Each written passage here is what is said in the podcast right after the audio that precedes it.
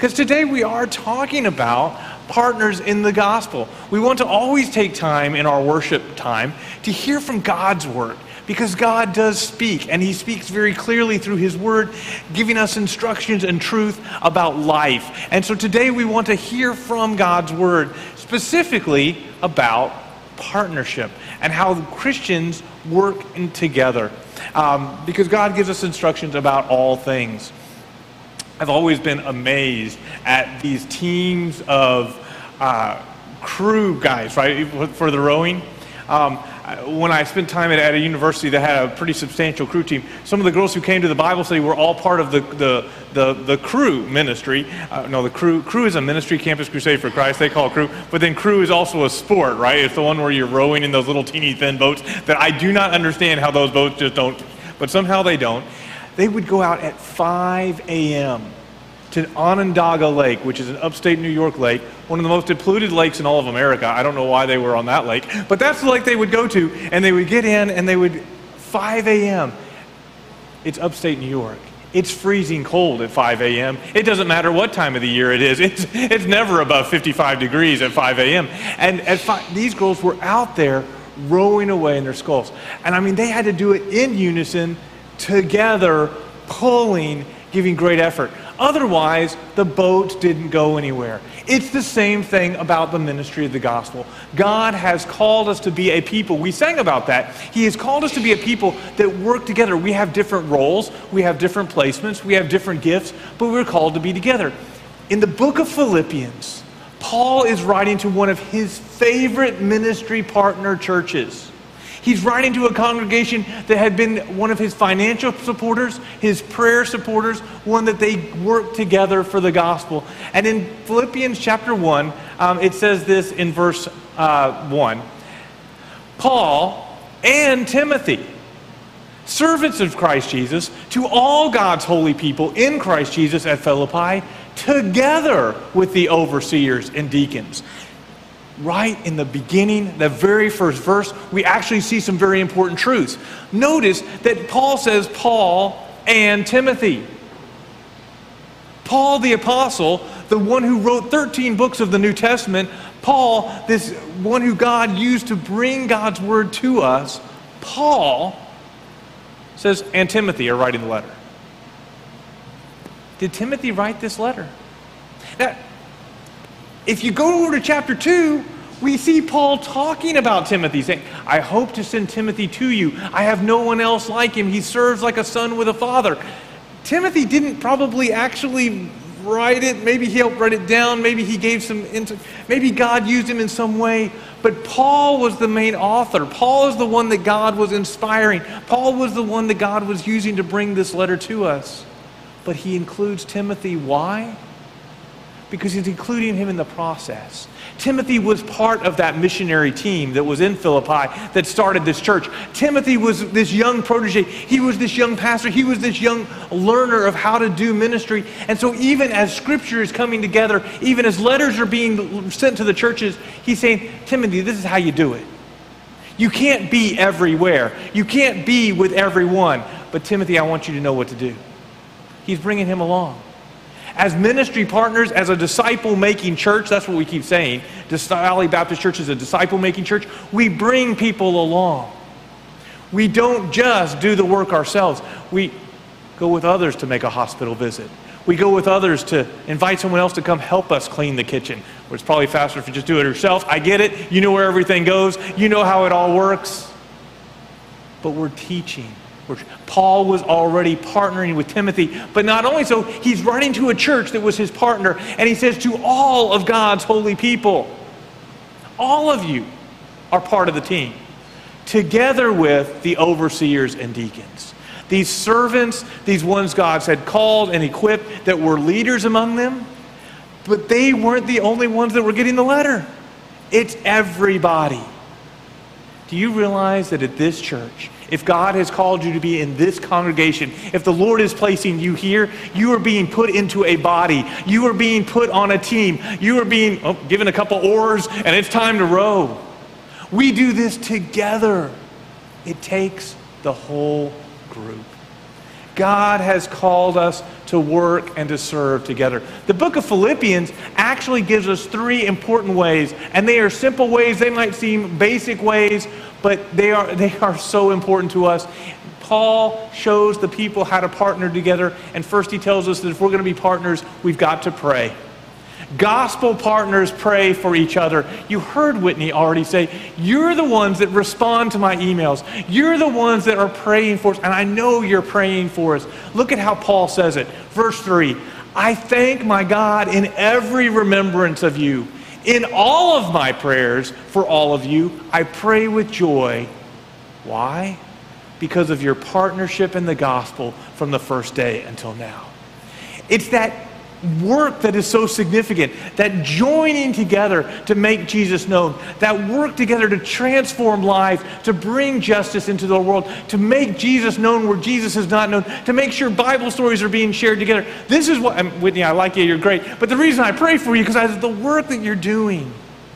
It's that partnership in the gospel that bonds us together, even if we don't know each other all that well.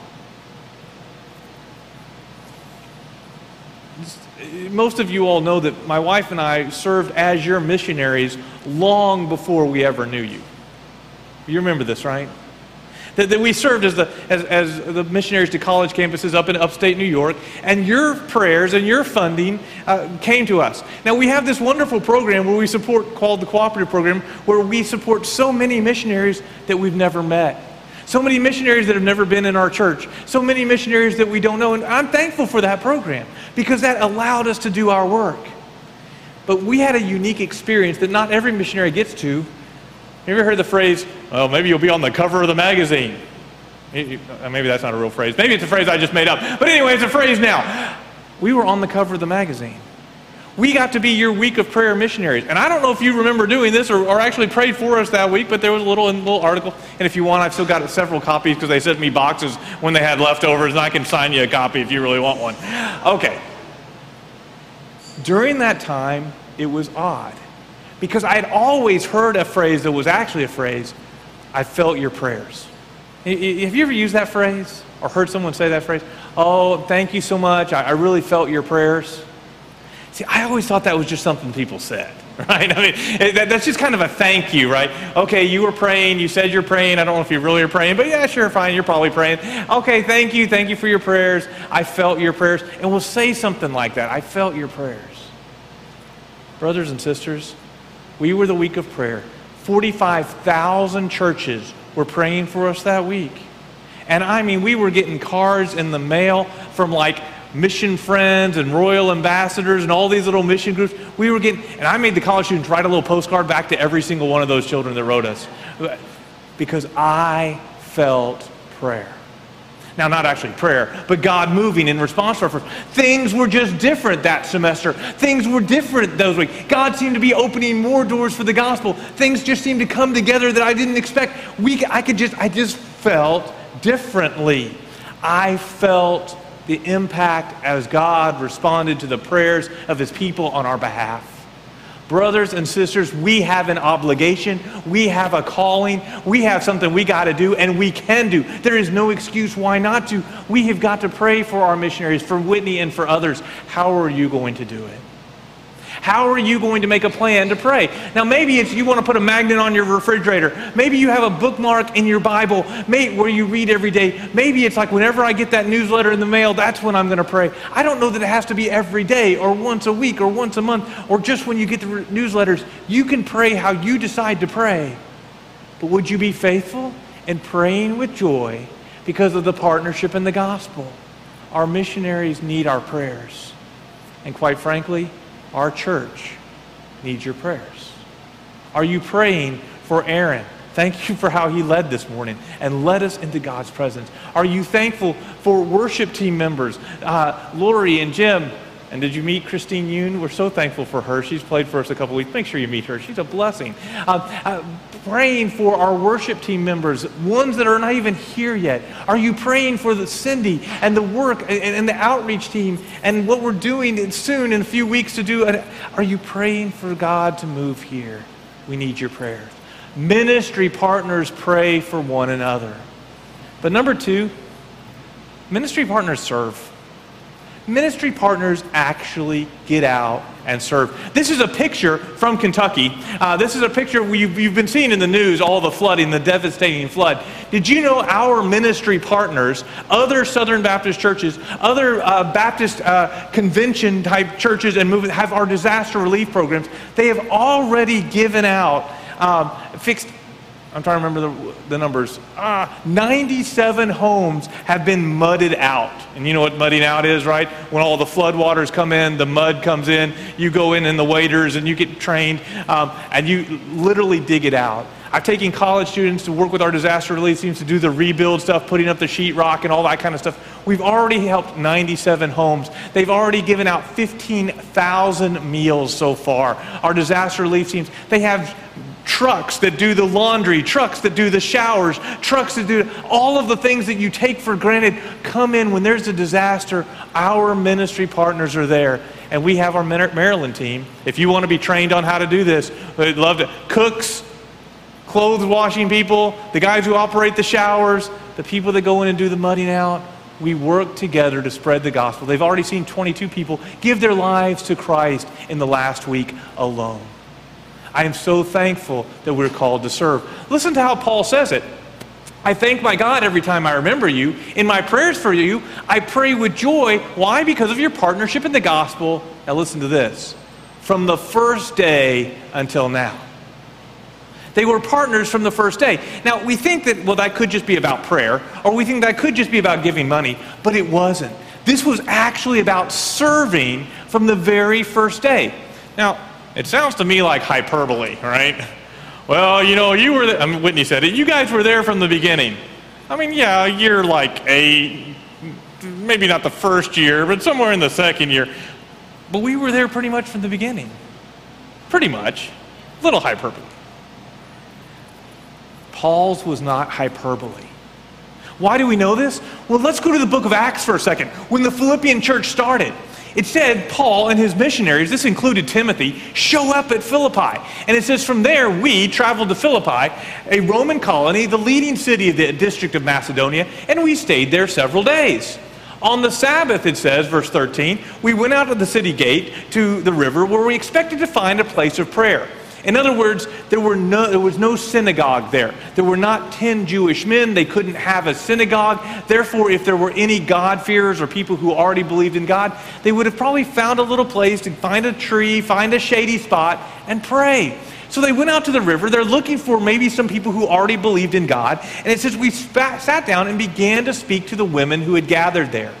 One of those women was a woman from the city of Thyatira named Lydia, a dealer in purple cloth. Now, she was one of those God-fearers. She was one of those people that sort of honored the God of the Jews, the one God, uh, in the midst of this Greco Roman culture. She prayed and honored him. There was no synagogue to go to, but she went out to the river every week.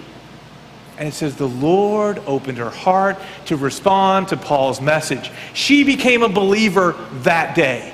She put her faith in Jesus Christ. She heard, when we say we're partners in the gospel, we're partners in this message that Jesus is the King of all kings, the Lord of all lords, the one by whom and for whom creation was given, and that this Son of God came to die on a cross for our sins. Three days later, rose again. And if you put your faith in him, you are forgiven. Your sins are washed away. You are reborn and part of God's family now and for eternity. This good news message came to Lydia, and God opened her heart. She responded. She said yes.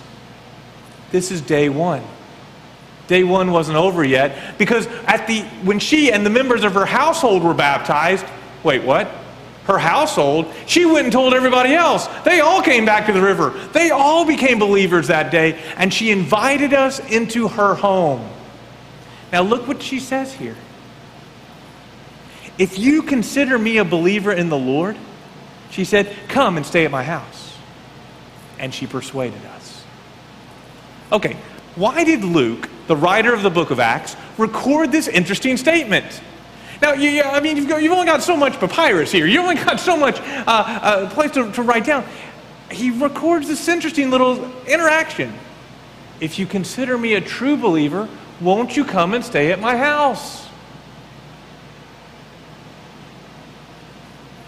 I think she had to do it Because I think Paul and the apostles were trying not to seem like we're just users. We're not just people that are preaching some kind of fake religion trying to get your money or to get some, a free place to stay for the night.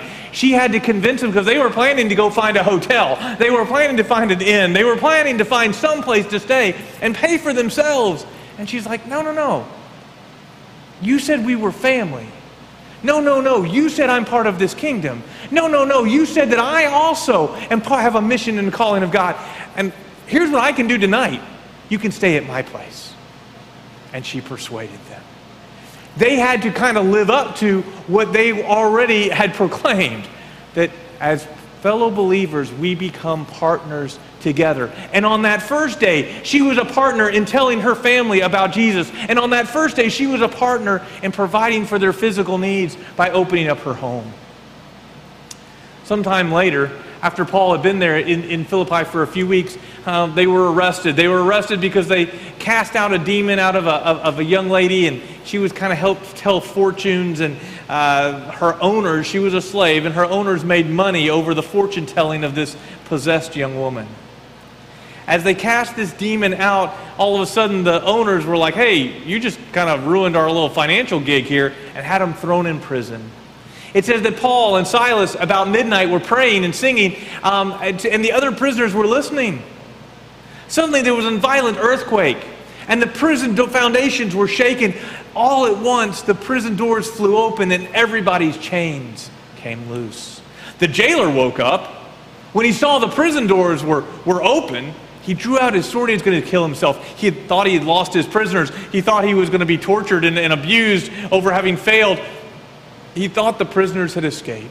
But Paul shouted, Don't harm yourself. We're all here. The jailer called for lights. He rushed in and he fell trembling before Paul and Silas. And look at what it says in verse 30 Sirs, what must I do to be saved? Believe in the Lord Jesus Christ, and you and your house will be saved, you and your whole household. Paul invited this jailer who had seen Jesus lived out to come into your life. That's why we do the disaster relief in Kentucky, to be able to proclaim Jesus and to show the love of God in a very tangible way. That's why we support Impact One, to see a tangible way of life transformation. Here's a very tangible way. The prisoners didn't run away. Not just Paul and Silas, but all of them because of the good news of Jesus. He brings transformation to the world. Well, in verse 32, the jailer did take them home. It says they spoke the word of God to him and to the others in his house. At, the, at that hour of the night, the jailer took, washed their wounds. Then immediately he and his household were baptized. Then the jailer went to the house set a meal before them, and he was filled with joy because he'd come to believe in God. He and his whole household. We are partners with the gospel as we share with each other's families, as we're proclaiming to our children or our grandchildren. We are partners in the gospels we're sharing with neighbors. We are partners in the gospel as we serve one another. Maybe it's cooking waffles today. Maybe it's just cooking waffles today. Maybe it's um, serving together by inviting someone to church and giving them a ride. Maybe it's serving together by I think my waffle makers are going actually to the waffle. That's what they're, people are actually heading that way to start getting waffles started. I'm pretty excited. They're serving us today something simple, something easy. People made batter. People brought, some, but we're serving one another. Not just so that we can have our bellies filled, but that this church might begin to thrive again. That new people could come and be welcome and hear the good news of Jesus. Well, I've got one final point today. And I think it's one of the clearest points in the book of Philippians is that gospel partners give. They give financially to support one another. The book of Philippians, this entire book of the Bible, is really primarily, its occasion, according to Bible scholars, was a thank you letter for an offering. A thank you letter for missionary financial support. A thank you letter given to the Apostle Paul while he was in prison. Now, here's the deal. Um, for prisons in the Roman times, if you didn't have anybody giving you money, you probably didn't eat. And if Paul was under house arrest at this time, he had to also probably rent the place where he was staying. That's what we see in the book of Acts. So Paul needed financial support because he couldn't go out and work. He was under house arrest, and they were giving money to support him. It says in verse 10 of chapter 4 I have rejoiced greatly that you've renewed your concern for me. Indeed, you were concerned, but you didn't have an opportunity to show it. The language here reflects this idea that the Philippians had been his financial supporters for a long time. But they, they, they, either didn't know where he was exactly or didn't know how to get the money to him. But he had had now people come back to Philippi from Paul to give them encouragement to bring this letter. Um, and earlier, some earlier people who had come and traveled back and forth to Paul were those that were able to give the financial support. Look what it says in verse 14. It was good of you to share in my troubles. Share in my troubles. This word share is a very interesting one in the Greek. It literally kind of means a deep partnership of two people going in the same direction. It, it comes from the same word as koinonia or fellowship. It's this idea that we are working together. Now, here the Philippians weren't in Rome. The Philippians weren't where Paul was. The Philippians weren't there. But in their financial giving, Paul says it's like we're partnering together. It's like we're pulling together. It's like we're on the same team doing this same work. In verse 15, he says, Moreover, as you Philippians know, in the early days of your acquaintance with the gospel, when you were first Christians, and when I set out from Macedonia, not one church shared with me in the matter of giving and receiving except you only. You were the first supporter. You were the first to give. You were the first to provide. He says, For even when I was in Thessalonica, you sent me aid more than once when I was in need. Not that I desire gifts, but I desire what that which is to, but I desire, but what I desire is that more be credited to your, to your account.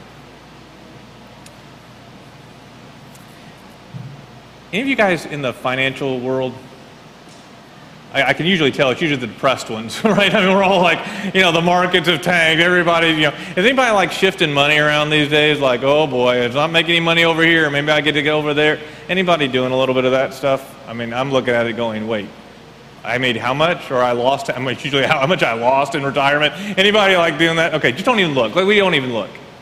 Here's what's interesting what Paul is using some very financial terms here. And what he's actually talking about is shifting your wealth from this world to eternity.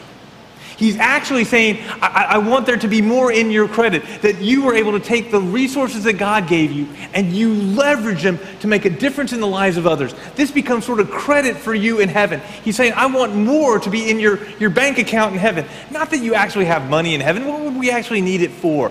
But when I stand before God, God's not going to be asking me, how much did you have in your 403b or 401k plan? God's not going to really care so much about, wow, that really was a really nice new deck you put on the back of your house. Eh, God's not really, but God is going to be very interested in how I was a steward of the wealth He's given me.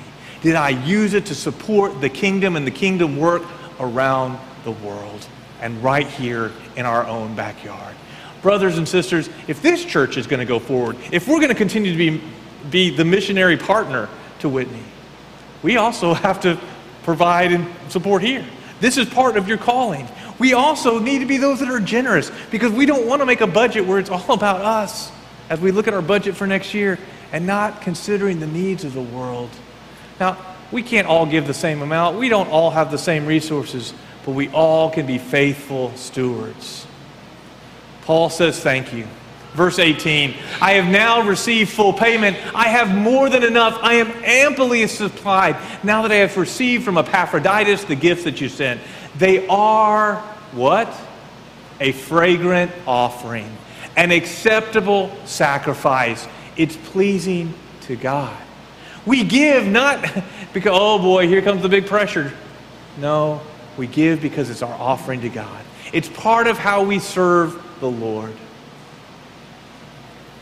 And let's never forget, verse 19, that my God will meet all of your needs according to his riches in Christ Jesus. The Father has already sent his Son. He already gave Jesus Christ on our behalf, the one who is heir of all things, by whom and for whom the universe was created. Jesus Christ was given so that we might have eternal life and a relationship with God. This is the ultimate gift. He's already given us everything we need for life and for godliness. And the Lord will supply all of our other needs as well. As the Apostle Paul reminds us, he who did not uh, only give us his own Son, how will he not also, along with Jesus, give us all things?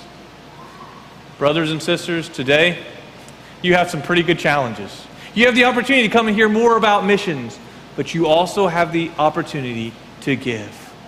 Um, there are special envelopes. We have giving back thing, but there's a special envelope, uh, especially I think by this front one, that just says Impact One on it. If you want to make a special offering to Impact One, you put it in the Impact One offering or on the regular offering, write Impact envelope. You write Impact One.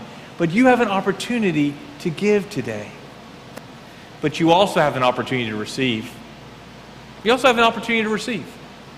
Today, if you have not given your life to Jesus Christ and received his gift of eternal life, today's your day.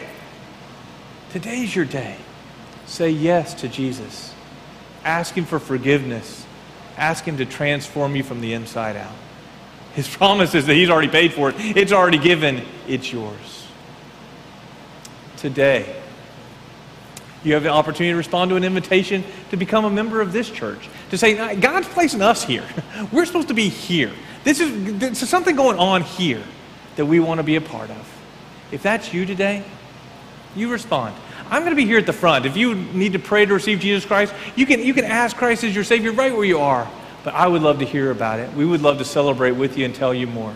Um, if you're saying, I want to become a member of this church, yeah, you can come right now talk to me now. You can talk to me after. But we want you to respond and give you an opportunity today to give, today to receive this invitation. The worship team is going to come and lead us in song. You come and respond as God is speaking to you. Let's pray together. Father, I am thankful. I am thankful for the partners we have in the good news of your Son, Jesus. Thank you for giving us this ministry. Thank you for Impact One and all that you're doing in and through Whitney and her team. God, help us be faithful stewards of the time, the energy, and the finances that you have given to us. Let us not be those who seek only uh, to, for our own comfort, but help us to be those who sacrificially give. Lord, come, fill this place. We pray this all in the name of Jesus. Amen.